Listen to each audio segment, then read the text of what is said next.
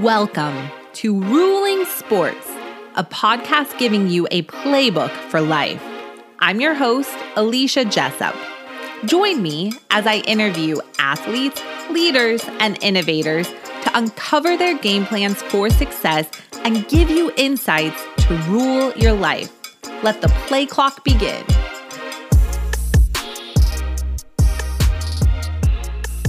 Sports fans love streaks. Rocky Marciano, UConn women's basketball, the 1972 Miami Dolphins. We love streaks because they give us a rare glimpse that the impossible is actually possible. What's your favorite sports streak? After today, my hope is that if it's not already yours, you have a new one. Today's guest is Trischa Zorn Hudson, the most decorated Paralympian in the history of the Paralympic Games. Born in California, Trischa's parents received scary news early in her life. She was born with aniridia, an absence of the iris in her eyes.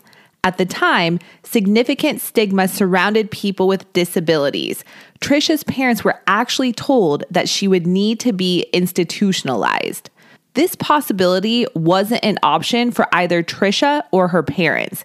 Instead, Trischa became heavily involved in and talented at swimming early in her youth. Her ability was so great that she became the first visually impaired athlete to earn an NCAA Division 1 scholarship. She competed at the University of Nebraska where she became a four-time All-American.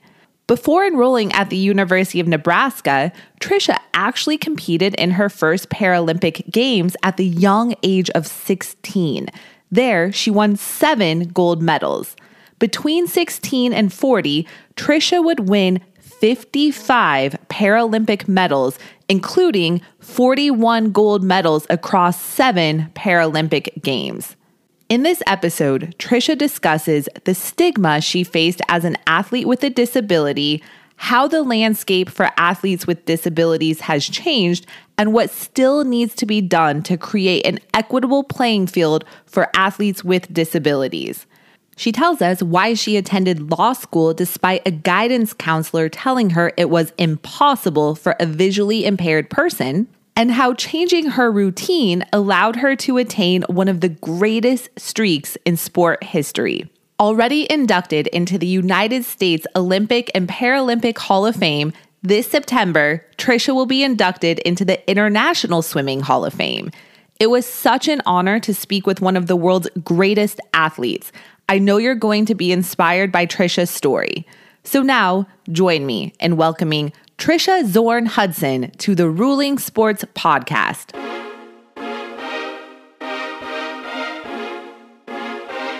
Trischa, welcome to the Ruling Sports Podcast. I'm so excited to talk to you about your incredible journey and what you're up to today. Thank you for having me. What goal, quote, or mindset has guided your life? I guess from a young age, you know, never to allow society to create barriers that will keep me from achieving what I wanted to achieve. So it's always been a goal of mine to be able to go above those obstacles and to be able to achieve, you know, things that people didn't think that I could do. That's amazing. And we'll, we'll probably get more into why that's so important to you. But Tell us a little bit about your childhood. Where did you grow up and what were you into as a kid? Yeah, so I I was uh, born and raised in Southern California in a small town in Orange and then moved to Mission Viejo. So we spent a lot of time at the beach in the summers. Growing up as a young kid, I was usually in the water most of the time. Mm-hmm. I was kind of involved in a lot of sports. My parents wanted me to try all different things when it comes to letting me put my limits on what I could felt I felt comfortable doing. And it just seemed like swimming was came natural to me. Oh, that's awesome. You've kind of hinted at it. You were born with a condition called aniridia. Can you yes. tell us about what that is? Yes, aniridia, it's a rare eye condition and it's basically the lack of the iris. and the iris functions as like a camera lens. So when I was born, I was born without the iris or the color part of the eye. So I had just the pupil. And as a camera lens functions, it, it detours either it allows light in or it, depending on what light kind of light you want, it can shut light out. Hmm. So I didn't have that function because of so any bright light coming in and anything like that was very hard on my eyes. Coming with aniridia, it comes with having cataracts as well. So my vision was very blurry and it, it was very sometimes painful because mm. of the light coming in. Wow. And so you were born with this condition. Yes. Yes. And it was a rare eye condition because um, they did genetic studies and nobody in my family had it. Um, it's just a gene that is thrown um, during development of the eye and they just don't even know how you know how it obviously genetics but uh, other than that they did it's not genetics from a standpoint that they could go back far enough that they mm. couldn't even find where it even developed or created so, what did doctors say about how this prognosis could impact you? Yeah, you know, back there, back in the you know seventies, um, medical technology wasn't even there. So back then, you know the prognosis is very poor. My parents were told that i would be you know very dependent on people. I would probably have to be put in an institution um, and be reliant on other people for my everyday you know skills um, daily living skills. How, how did your parents respond to that uh, well, it wasn't very it wasn't very friendly uh, response. My mom, especially, she said, "Well, that's not happening," you know, and she was very, uh, you know, determined to not allow that that prognosis or diagnosis uh, of me to stop me from doing what I wanted to do. And she was very passionate about that. Um, and I think that's where I gained a lot of my you know values and determination just because of her due diligence and wanting to go forward and and make a difference within the community the disability community. Mm-hmm. that that's so awesome and impactful. From where you sit today beyond what you've already told us, is there something about your mother or father's parenting style that maybe if I'm a parent listening to this and my child has a similar diagnosis, you would advise them to utilize to bring up this child and let him or her know anything's possible? I would definitely, you know, I would show probably examples of of people who have overcome very successful people who have overcome, you know, maybe a disability, whether it be myself or other. There are many people out there that have overcome many physical disabilities who've been successful, but it comes from st- true dedication and grit and like I said at the beginning, uh, society uh, obviously puts stigmas on the disability community and unfortunately you know it takes those people uh, core group of people to show that you know these the stigma and or obstacles that people or limitations that people may put up or a thought process that may be have to be you know negated. And through our actions those limits and those obstacles are mitigated because of that. Did you ever get a chance to circle back with any of those doctors and let them know how well you're doing? You know no i didn't but i wish i could um, and uh, you know, even even back when I was in school, you know, and even up to high school, it was it was a very challenging time because at that time, again, you know, you're going to school in the 70s and stuff, and inclusion was not a, really an option, and you know, getting help for you know just the simplest things like getting in mm-hmm. large print books or something like that you know it wasn't you know teachers at that time weren't i guess as willing and so mm. the constant fight so you're growing up in southern california where if you haven't traveled here we have incredible beaches yes. you're playing in the water how do you get involved with swimming though at a competitive level yeah, you know, in or in actually it was in Tustin. They were starting a new swim team, and that was at an early age um, when I was eight, and my both my sister and I, um, we had asked my mom, we're like, "Hey, can you just take us and see if you know what that's all about?" You know, we didn't know anything about the co- competitive, you know, strokes or anything like that. It was mm-hmm. just strictly, do you, you know, can we just come and join? And so we did. I enjoyed it.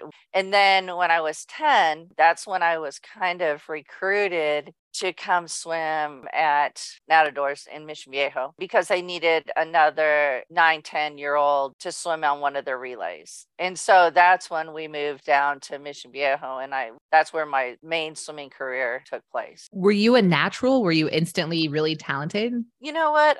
I, I mean, I think I I drew to it because I felt more natural in it. And because of my vision, I didn't have to think about it so hard. It wasn't like I had to focus on a ball or I had to, you know, watch out for something, but it just came natural. And I just felt, I felt like that was something that made me, it gave me the more confidence, I mm. think, in the water, just knowing that, you know, I could swim alongside somebody and I didn't have to be reliant on somebody telling me, hey, a ball's coming or, you know, watch out for this. Mm. Whereas in other sports, I, I tended to have to do that. Was there anyone else in the swim club who had vision impairment? No, um, you know, and actually through my career, not just in the early ages, but even through college, I was the one of the first NC2A Division One phys- athletes to uh, earn a full athletic scholarship to the University of Nebraska. Um, and so no other NC2A college have ever had physically disabled, you know, athletes eh, on their teams. And so going into that arena was a learning experience for both me and for both the my college swimmers and also coaches because you know, they had not really been exposed to somebody, you know, so they had a lot of, like, kind of I said earlier, they had a lot of stigmas and they had mm-hmm. a lot of questions. And, you know, so it was a great learning experience for everyone. How did you navigate that? It was interesting because, again, it was, they, they had a lot of questions. I'm a person that, you know i'm not somebody that will go out and say hey i have a you know a learning disability if somebody maybe ask me questions, you know, and then I'll engage in the questions and I'm happy to engage in that. So they just treated me like any other swimmer would be treated or any other teammate would be treated. So they knew that I had to have help, let's say, because like in swimming, you go off in practice, you go off what we call a pace clock. And so mm-hmm. I wouldn't be able to see the pace clock because it was like on a wall. Mm-hmm. And so they would tell me, you know, go, you know, or I would follow somebody in the next lane, you know, I mm. would know when they were leaving, I left. So it was just something that they knew that that's the reason why I needed that assistance. And the coaches didn't treat me any different, and nor did I want to be treated mm-hmm. any different um, when it came to came to practice or came to a meet or anything like that. So, as you mentioned, you were the first person with a physical disability to earn an NCAA Division One athletics scholarship. That's that's absolutely incredible. What year was this, though? Uh, it was 1982. Okay. So we're in the 80s. What type yeah. you you've mentioned several times that you encountered stigmas. What were some of the stigmas you were facing in the 70s and the 80s? Well, one, you know, is like just because you have a visual impairment, you won't be able to you you couldn't do a lot of things. You wouldn't be able to drive, you wouldn't be able to swim, you can't do this, you can't read, you wouldn't be able to go to college because it'd be too difficult. You know, just a lot of a lot of negative feedback. And, and like I say, I like to, it's just the lack of knowledge and understanding of what somebody is maybe going through or maybe what their quote disability is. Um, mm-hmm. Sometimes people don't see my disability, and so they'll you know question it. They'll like, well, why you know why are you mm-hmm. doing that? And until they see that I'm looking at something close or something like that. So just the different stigmas of having mm-hmm. you know having to always having to almost defend or argue the fact that I have this is the reason why I'm doing something is because of you know, maybe my disability. Has any of that changed? I think over time it's changed. And I think we as a, a culture and society through disability rights, and uh, I, I believe that the culture has changed. I think that being in the community of being visually impaired, it's a it's a different community because, you know, again, sometimes you can see your disability, sometimes you can't and therefore people may judge you differently. And so i believe that sometimes it's it has changed. We have changed as society when it comes to acknowledging more disabilities uh, physical disabilities but i think we still have a ways to go. And I might be putting you on the spot here, but if there's like when you say we still have a ways to go, yeah if there's one actionable item that you would like to see addressed as it comes to athletes with disabilities, what, what can allies stand up and do to make this a better place? for example, um, like the Paralympics and the Olympics. That was the whole point of the creation of the Paralympics, is because they're parallel to the Olympic Games. The only differential between them is obviously they're Paralympics, they're people with physical disabilities compared to the Olympic Games. But then you're talking about from a standard of you know whether it's the prize money or uniforms or you know sometimes we think it may be something simple, but there are distinct differences that they're still not being equal, but they're mm-hmm. saying they want it to be equal. I think that's such a great call out. And I've read some articles where you've spoken on this. It, it's equity, you know, it's, yes, it is equity. The, the governing body is saying we want this to be equal. But to your point, exactly, if you look at things like facilities, if you look at training, coaches, yeah Um, it, it's not equal. Do you want exclusive insights from your favorite athletes, sport industry leaders, and innovators delivered straight to your inbox? Subscribe today to the Ruling Sports newsletter. The Ruling Sports newsletter cuts the mystery out of success by bringing you leadership tools, entrepreneurial strategies, business insights, and wellness tips straight from some of the world's most positively impactful people. So go to rulingsports.com today and subscribe for free. You, you actually had a great story about access to facilities and when you actually got to go to the Olympic Training Center. Can you tell us a little bit about that? Yes, um, it was before the Paralympic Games in 2000, and another athlete, Beth Scott, and myself uh, we were pushing for equal access to the facility to the Olympic training centers. Um, and we felt that you know we we should be uh, have the opportunity to be able to train you know in a facility just like you know Olympic resident athletes do. Mm-hmm. Um, and so we had to go to the Olympic Committee and we had to do our proposal and say why we thought this. Finally, they decided that they would take this on as a pilot program. For uh, the games in Sydney in 2000, we were able to go out to train at the Olympic Training Center in Chula Vista and it the first day it was like and i and i've stated this in multiple interviews is that they had the pool there's a the olympic training center pool is 50 meters because that's usually the olympic style is 50 meters and then by 25 yard pool. They had the pool set up as 25 yards and we're like why are you why are you have it as 25 yards? And they said they're like well we didn't know if you could swim that far. Wow. Yeah and we're like what in the world? You know, I mean, that is just to our point of you had no idea. They had they thought that they would go they were going to have to do more change. And we didn't in our proposal, we didn't ask for change.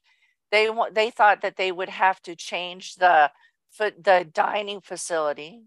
because we would take you know, we would take uh, extra time or they thought that we were going to put our hands in the food. And, oh, wow. And, you know, Jessica, yeah, just like some egregious, you know, thought process. But um, like in or like the laundry facility, they would have to change the laundry facility. We asked nothing of that. Mm. We were just asking for access mm-hmm. or like the pool, the weight room, you know, because especially for a, an athlete who is visually impaired, like myself, and for Beth, who was a visually impaired athlete as well, transportation is a big is a big issue for for those athletes because you have to get to practice. Well, if mm-hmm. you don't have if you live somewhere that doesn't have public transportation, mm-hmm. you're dependent on somebody else. Mm-hmm. If you're at the training center, it is all inclusive. I mean, you don't have to go anywhere. You live there, you you know, the dorms are there where you live, the food service, everything is there, is mm-hmm. accessible. Mm-hmm. And so that would take that stress of transportation away from from the athlete so they'd right. be able to train just like an olympic athlete that's one reason they go and train because they don't want to have to have the extra burdens that they have to worry about Mm-hmm. Mm-hmm. So that's what we were where we're asking for. Wow. Okay. There is yeah. a lot to unpack here. So yes, there is. let's get this on the table right now. Trischa is the most decorated athlete in the history of the Paralympic Games. She has won 55 medals over seven Paralympics. So the story you just told us is arising in 2000. What year was your first Paralympics? My first games was in 1980, and that was in Arnhem, Holland. And the reason, kind of, why I got to the games in Arnhem, Holland was because I was 16 at the time, training hard and, and was in the Olympic trials for the able body. I hate to say that, but able body with people without physical disabilities. And I had missed the games, the Olympic Games by one one hundredth in the 200 back. At that time, you know, of course, as a 16 year old, you know, it, you're pretty impressionable and it's like, it was devastating. And so I didn't know what to do if I wanted to continue swimming or whatever. And somebody locally had heard about me and they were involved in blind sports within the community in California. And at that time, they then contacted me and said, you know, we're interested. Are you interested in going to a meet to try and qualify for the Paralympic Games? Mm. And at that time, I had no idea what the Paralympic Games. Wow. Yeah. So the, the reason why I wanted to ask that is this journey begins in 1980. And I think a lot of us who aren't active or familiar in this space, we all probably assumed that the Paralympians are training with the Olympians because the letter P is in the USOPC's name. And what you're saying is for the first 20 years of your Paralympic experience, not only did you not have access to those facilities, you had to petition to gain access. We did. And actually, not just petition, but before that, for 1980 and 1984, we actually had to pay mm. for our uniforms and pay for part of our trip mm. just to compete. So, wow. okay. Yeah. So, I want to say something really quick, and people are going to be like, wow, Alicia, you're taking us like far off the road here. I do not have physical disabilities. I live a very privileged life. In April of 2023, I was walking home in Santa Monica and I noticed an elderly man stuck in the middle of the street in a motorized wheelchair. And so I took a look at him and I'm like, I think his wheelchair broke down. So I approached him and I said, Did your wheelchair break down? And he said, Yes. I'm like, Okay, I will help you. Now, what transpired? This man was a veteran. He fought in the Vietnam War. He's 70 years old. He lives in the VA. He was out for a fun day in Santa Monica enjoying his life. I couldn't, Trischa. It took me two hours to source a ride for this man. You can't just call a taxi cab because taxi cabs are not equipped yep. for wheelchairs. Yep. I couldn't order an Uber. Uber yep. isn't equipped for a wheelchair. Luckily, Lyft in some cities has wheelchair access abilities, but it was just so eye opening. What you said about transportation really struck me. Things that we take for granted. Yes that are so critical to your ability to navigate throughout this life. And what you're saying is, as an athlete, that's really a competitive advantage. I mean, yeah, truly. So yeah. I I hope people listen to this episode and slow down and think, hmm, what are some things in my sphere of influence that I can advocate for greater access to people with disabilities? Yeah, and I think it's interesting that you bring that up because I know that eh, we have talked about, you know, several people have talked about obviously because of transportation. Uber is a big thing when it started to become really big. Obviously, Uber ha- was big for the blind community and visually impaired community. However, again, like you said, not just wheelchair, but they don't those people who have like a guide dog, mm-hmm. they couldn't Uber because they don't allow dogs. Mm in a vehicle. So so there are access issues and I think it's really something that needs to be addressed. Absolutely and it's something that people need to spend more time thinking about. Again, I'm in Los yeah. Angeles where we have a lot of resources and what I was thinking as I was with this man is what if we were in Des Moines, Iowa? like, what, how would I be helping this person yeah. right now? And what position would he be in? So, you finally gain access to the training facility. Mm-hmm. Has that changed at all in the last two decades? Yes, it has actually. It's changed quite a bit. You know, just from our uh, our ability to be the pilot program and to show that not just the a committee olympic and paralympic committee what our needs were you know it had opened doors now for future athletes coming up and so now they have a full blown um, athlete resident program for Paralympic athletes to go to all the training centers. Was it something that was a selfish motive, maybe? At first it was, but then it, you know, we wanted to be able to sh- to be able to promote that for other athletes coming up. It's okay to be selfish sometimes. it's okay. Hey everyone, I hope you're enjoying the show. Please don't forget to rate, subscribe, and review Ruling Sports on iTunes or your favorite podcast streaming service. It goes a long way to growing the show. Thank you for your support.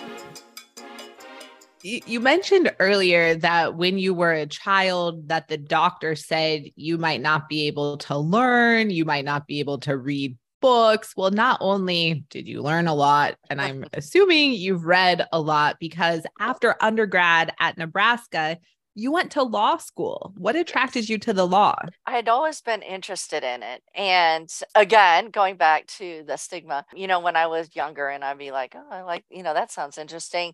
I was always kind of pushed away from it because of my vision.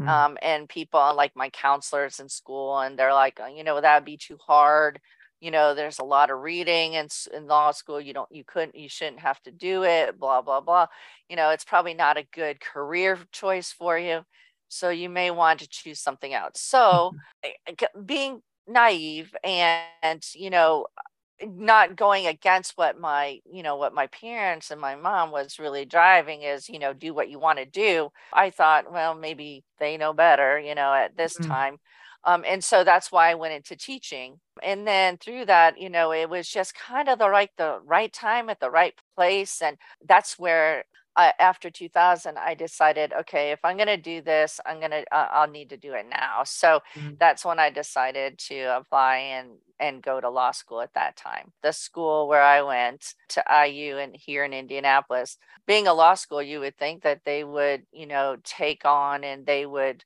really be equal to disability rights but not so much yeah. you know for the the uh, individual with I, they had never had a student uh, visually impaired, so they mm-hmm. didn't know how to accommodate me.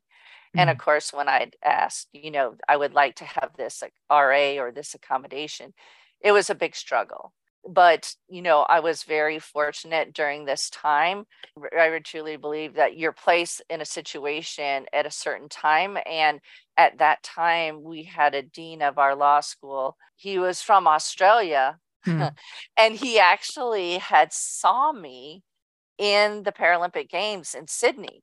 Huh. And so he actually knew you know that you know my story my vision mm. and so he was a, a, big influence in starting the culture of accepting and and you know i'm like when you're in law school there's certain things that you have to do that as a as a visually impaired student i wasn't able to do you know like i couldn't read a normal text because right. there wasn't books that were you know in large print. They didn't have audiobooks at that time. Wow. so so i had asked you know could i have you know the slides early so i know exactly what were cases we're talking about? Mm-hmm. and at first there was pushback because you know you don't want to give an advantage to somebody you know? Yeah but oh, anyways, yeah. huge uh, advantage. Uh, huge, huge advantage. advantage. I mean, I'm glad I did it, and I'm glad I went. You know, and I and I and it was a good experience. But again, it was a learning experience, not just for me, but for the for the faculty Wow, you're really a trailblazer. You've a lot of people send you a thank you card. Sitting in this seat, I'm sure I'm going to offend a few people with this, but that's okay. If you're offended, you probably need to reflect on why you're offended. But right. don't listen to guidance counselors. Right. So so many people come on this show and they're like, "Yeah, I had a guidance counselor and they told me this wasn't yeah. possible, but yeah. look at me now." People, you've got to trust your gut. You have to trust yep. your heart. You know what's best for you. Do not outsource the opinions of others for what you know is your true calling. So, yep. gosh, I can't imagine. Like, we need to have like a guidance counselor and, I think that's great advice. yeah. And then we can have um a talent show of all the people that succeeded despite their guidance counselor. do you practice law today? What are you up to today? Um, actually, I don't. I was practicing. I um, I worked for the right after law school. I worked in one of the clinics at the law school, and then also then I went and I started working with the Indiana Pro Bono Commission, and I did a lot of their FOIA uh, issues. People have different passions, and then um, one of my passions was always working, which I thought was interesting about your story about the gentleman mm-hmm. the veteran in the wheelchair because I've always been very passionate about the military. My father was in the military, my grandfather was in the military. And so I just have a, you know, my heart is with it. And so I had an opportunity to come work at the Department of Veterans Affairs mm. uh, in the fiduciary unit. And so that's where I'm working today. Tell, tell us what that means, the fiduciary unit. Yeah, so we oversee we oversee fiduciaries that have been appointed to veterans or their beneficiaries to make sure that their VA benefits are being used and that the benefits aren't being misused or misappropriated. Hmm. So we're actually um, making sure that you know, in the long run, if they're going to be able to have funds when they get to a point where they have to have them, with, whether it be care or something mm-hmm. like that. It's a great passion that I've always had, and it's very rewarding to know that you are, you know, somebody who's been entitled to certain benefits and you're finally able to provide those benefits mm-hmm. for them. It's, you know, and to know the impact that they're have it's going to have on that that person's life. It's it's really rewarding. It's it's important work and thank you for stepping up to do it. You were not a one-hit wonder as we've said several times now. You won 55 medals across the ages of 16 to 40. How did you maintain that level of success over such a wide span of time? You know, I mean, that ride was, I'm not going to say that it was all great. I mean, obviously, an athlete who has had a career for that long time of uh, time period, there's always been ups and downs, better ups than downs, but that's just the, that's just the role that you get. There was a time in college that decided after my freshman year that I just didn't know if I wanted to continue because I had gotten sick. I had mono. I wasn't performing the way I wanted to perform. And so, you, you know, it's a mind game and it's like, should I continue? Should I not? And I finally just had to step away and mm. for a little bit, for a few months and say, do I really want to continue this? And actually, that was when the one summer I had changed teams instead of going back to California.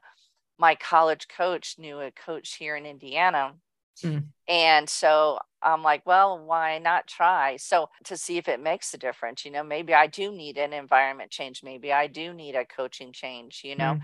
So I did. I I went came here to Indiana and I trained with a coach and um, my perspective, you know, had changed uh, completely.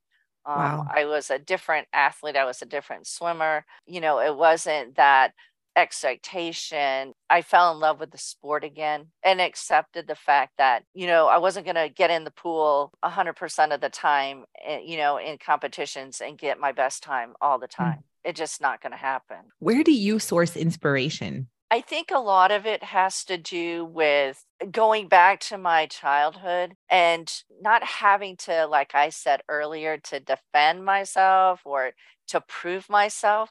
But I think I feel that if I can inspire somebody else to be able to overcome things that they feel that were impossible and make them possible. I feel that that's inspiring and that allows me to keep going myself. That gave me that extra drive to do so. Mm-hmm. And I think that's why it's gone over into my professional life too. You know, I could have stayed back and you know I got not gone to law school or not gone to do the things that i've i'm doing and but i'm just constantly thinking of wanting to be more open and transparent and mm-hmm. allow others to be a part of my be a part of my success and be a part of my journey. What a gift. What an absolute gift. You've already been inducted into the United States Olympic and Paralympic Hall of Fame, but this September, you're going to be inducted into the International Swimming Hall of Fame.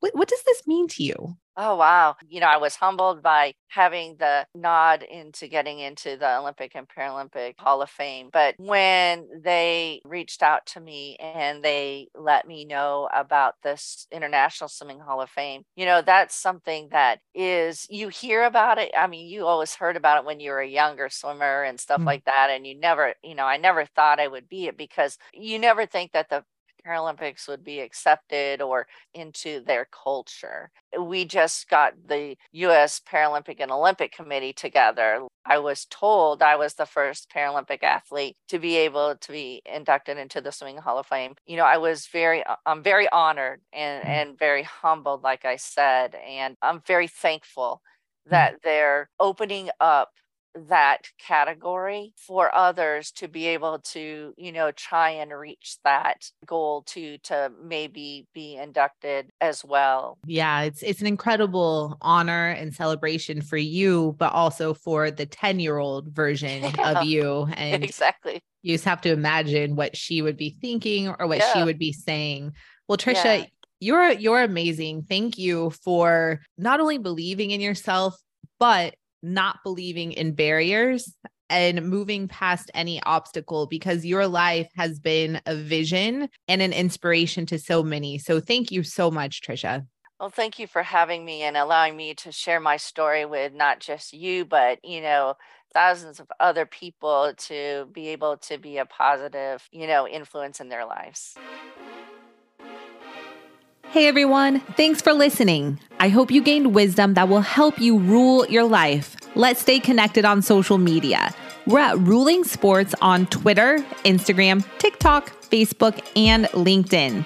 Sign up for our weekly newsletter at rulingsports.com and email me your thoughts about the show at alicia at rulingsports.com. If you liked what you heard, subscribe, rate, and review the show and join us next time.